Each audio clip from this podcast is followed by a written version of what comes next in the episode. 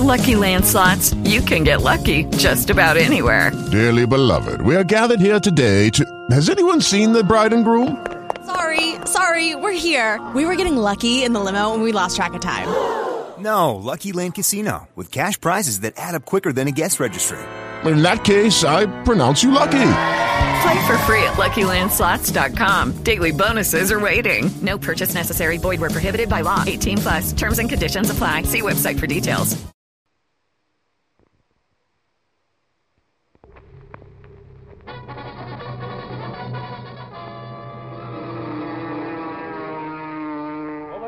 Mountain, river and plain, through wind and storm, rides Ann of the Airlane.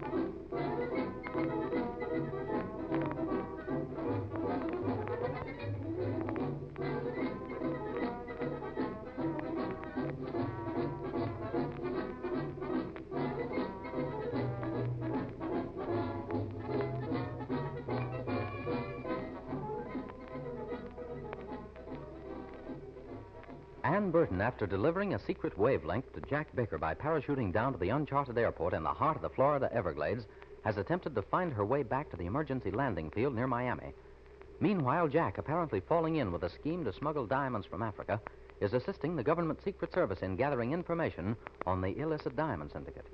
Arrangements have been made for gasoline with which to fly the Atlantic Ocean, and as Jack waits for this gas, Joe mentions the name of a man, evidently a native, that he met who called himself Zeb. At the mention of the name, Vic grows excited and speeds the preparations for the takeoff. Meanwhile, a native armed with a rifle has taken Aunt Hattie and Art Morrison into custody. Could it be the same man that Joe met? And if so, what connection has he with the smuggling ring? And what of Ann Burton? Will she appear at the emergency field? Suppose we look in at the emergency field near Miami. Listen. No, sir, I didn't see hide nor hair of her anywhere. Oh, I'm sure that Ann would be able to find a phone or some way of letting us know. Well, I think Ann either hid herself to wait for darkness or she's making pretty slow progress. Unless. Unless. Unless what, Mr. Morris? I reckon he means unless she got tangled up in them Everglades. And it ain't no trick at all to do that, especially when you don't know 'em. I suppose I should be very calm and collected, but frankly, I'm nervous as a cat. And you with that rifle last night. Well, that wasn't exactly a sedative to my nerves. I'm sorry about that, Miss Jackson, but I thought you folks was hooked up with them smugglers, and I wasn't taking no chances. No, one could see that perfectly. But I still can't see why you're interested in these smuggling people, Mr. Zeb. Surely you're not connected with the government, too. Well, no, except that I'm a citizen of it. I guess you must have been sort of dozing when I told Morrison about it last night. Well, I'll admit I was pretty sleepy. But my feminine curiosity is burning to know all about it. You're sure it's all right to tell her the whole thing, Mr. Morrison? Oh, of course, Zeb. Aunt Hattie has certainly been a great help to us so far. And I'm sure your story might clear up a lot of things. Well, there ain't a whole lot to tell, Mom, as Morrison knows. I used to live here in Florida a few years back, and then me and another fella, named George Ross, got hold of a map from an old sailor while we was down at Key West one time. It showed the place where there's supposed to be a lot of diamonds. You mean here in Florida? No, Mom. George would probably have been here today if it had have been. No, these diamonds were in a place in Africa, just a little ways from where the Kimberley mines are, but where nobody ever thought of looking for diamonds before. You never told me, Zeb, where the sailor got the map in the first place. I know it because I don't know. You just don't ask sailors where they get things like that. I did him a good turn, and he give me the map because he said he was too old to have a try at it himself. But surely he could have sold an interest in the map. Yes'm, and I was going to give him part of whatever me and George found, except that he died before we even left Key West. So us two, me and George, we get jobs on cattle boats to Cape Town. And from there, we sort of fought our way through the jungle. Part of the time fighting the wild animals, and part of the time with the savages. But you found the place. Yes'm, just like the map showed. The natives had been using the stones for sort of decorations for years. Only they liked the 10 cent store jewelry we took took 'em lots better. Just think of that. Not knowing the value of real diamonds. Well, to tell you the truth, Mum, from the standpoint of decoration, the glass looked lots better. But that's the only thing the natives was looking for, so by trading 'em the stuff they wanted, we got along with 'em pretty good. But whatever possessed you to leave there with a fortune in your hand? Well, now, I was coming to that. One day after George and me got together, what we thought was enough to last any man a lifetime, one of the natives come running up and told us that they was white men in the neighborhood, and the signal drums had sent out the word that the strangers were kind of low down and no good, and that they'd been asking for two Americans and a diamond mine. You know, the signal drums are almost as good as white man's radio. Better. Nobody understands 'em except those that they're supposed to. Well, I decided to leave George on guard at the mine and go to the native village and have a talk with the chief and see who these fellows were. But I get to the village and it's deserted. You mean the natives had run away? Well, them as didn't run never would run again. Place looked like a cyclone had struck it. So I went back to our camp just as fast as I could, and, well, they'd beat me to it. Cleaned out everything slick as a whistle diamonds, supplies, everything. But your friend George? Never saw hide nor hair of him. Not a trace. But tacked on a tree was a note saying that this was just a warning, that they would take care of the mine from now on. And it was signed the doctor. Well, I couldn't stay there with no supplies, so I made my way back to the coast. Then I decided to come to the States and see if I couldn't run down the Doc and maybe get back some of the diamonds he'd robbed me of.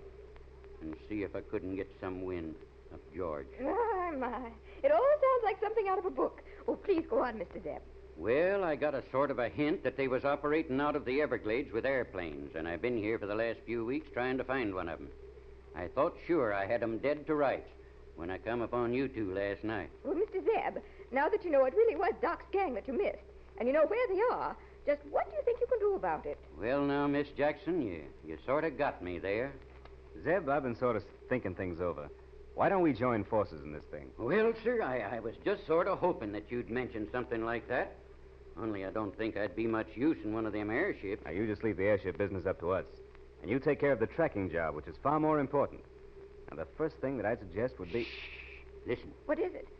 Did you hear something coming? Oh, somebody my- talking. Kind of fur away like. I don't seem to. Yes. Uh... Oh, I get it. It's the radio. I've turned the receiver on every now and then. Much as I hate to use the battery, but just in case we get a call. And it looks like we have a bite. I'll see if it is.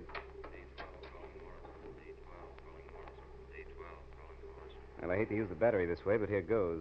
Need a little volume, I guess. D12 calling Morrison D12 calling Morrison. Morrison answering D12. Come in, D12. Where are you, Morrison? Can you give us your exact position? Can't give you exact lati- latitude and longitude, but well, let's see. I'm about 14 miles northwest of Miami as I make it. Close enough. We've been picking up carrier wave from interstate transport for the last two hours, but no voice until a short time ago. Then heard sound like stumbling over something and woman's voice saying, I must hide quick, but where? What do you make of it? Sounds like Ann Burton's been forced to hide in the ship. But you didn't hear Baker? Not a sound except the carrier wave. Have you cross-checked the position of the transport? Our check shows it must be about 40 miles north, northwest of you. What are your plans? Well, we're still waiting for Ann Burton to show up here. We may have to chance a flight to pick her up.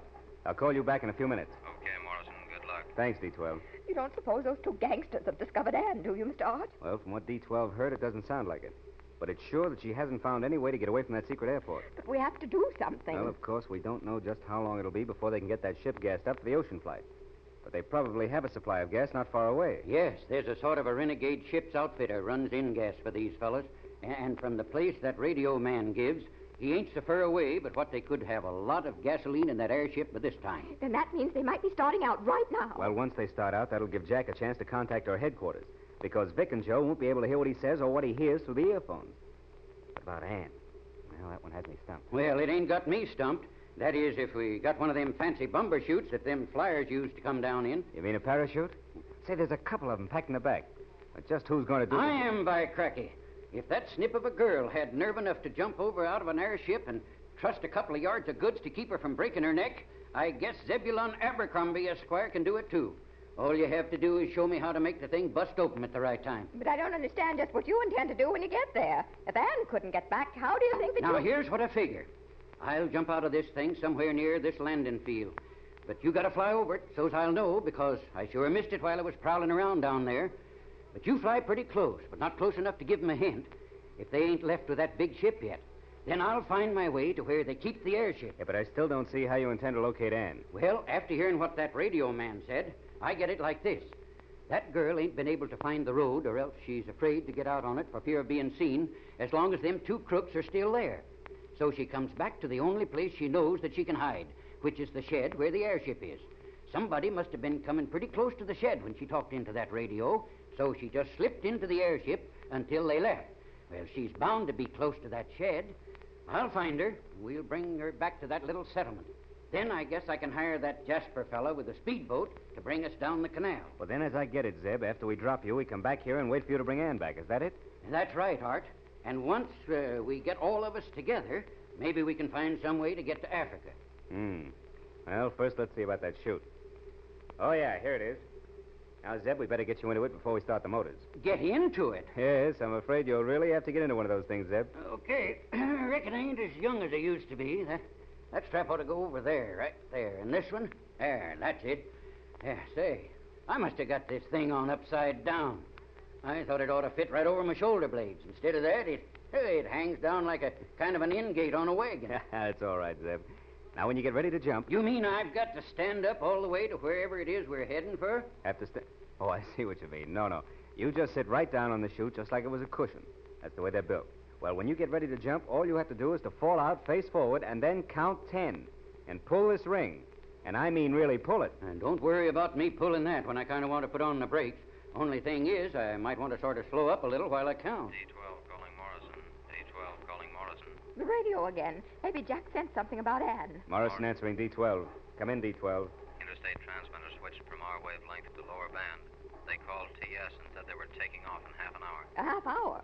If Ann can stay in hiding that long. Did you check reply, D12? No reply as yet, but we're waiting with four receivers tuned to frequency to get location through cross-check. Fine.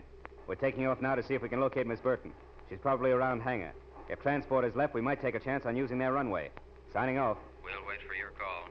Good luck, Morrison. Signing off. But suppose that Ann is still somewhere on the transport. What can we do then? Well, that's just one of the chances we'll have to take. But I hardly think that she'd be able to hide until they take off without some of them seeing her. Well, I think we'd better start. Every minute might count. Okay. Here goes the motor. Getting kind of anxious to get there myself. I just want to see if this here drawstring is really going to work.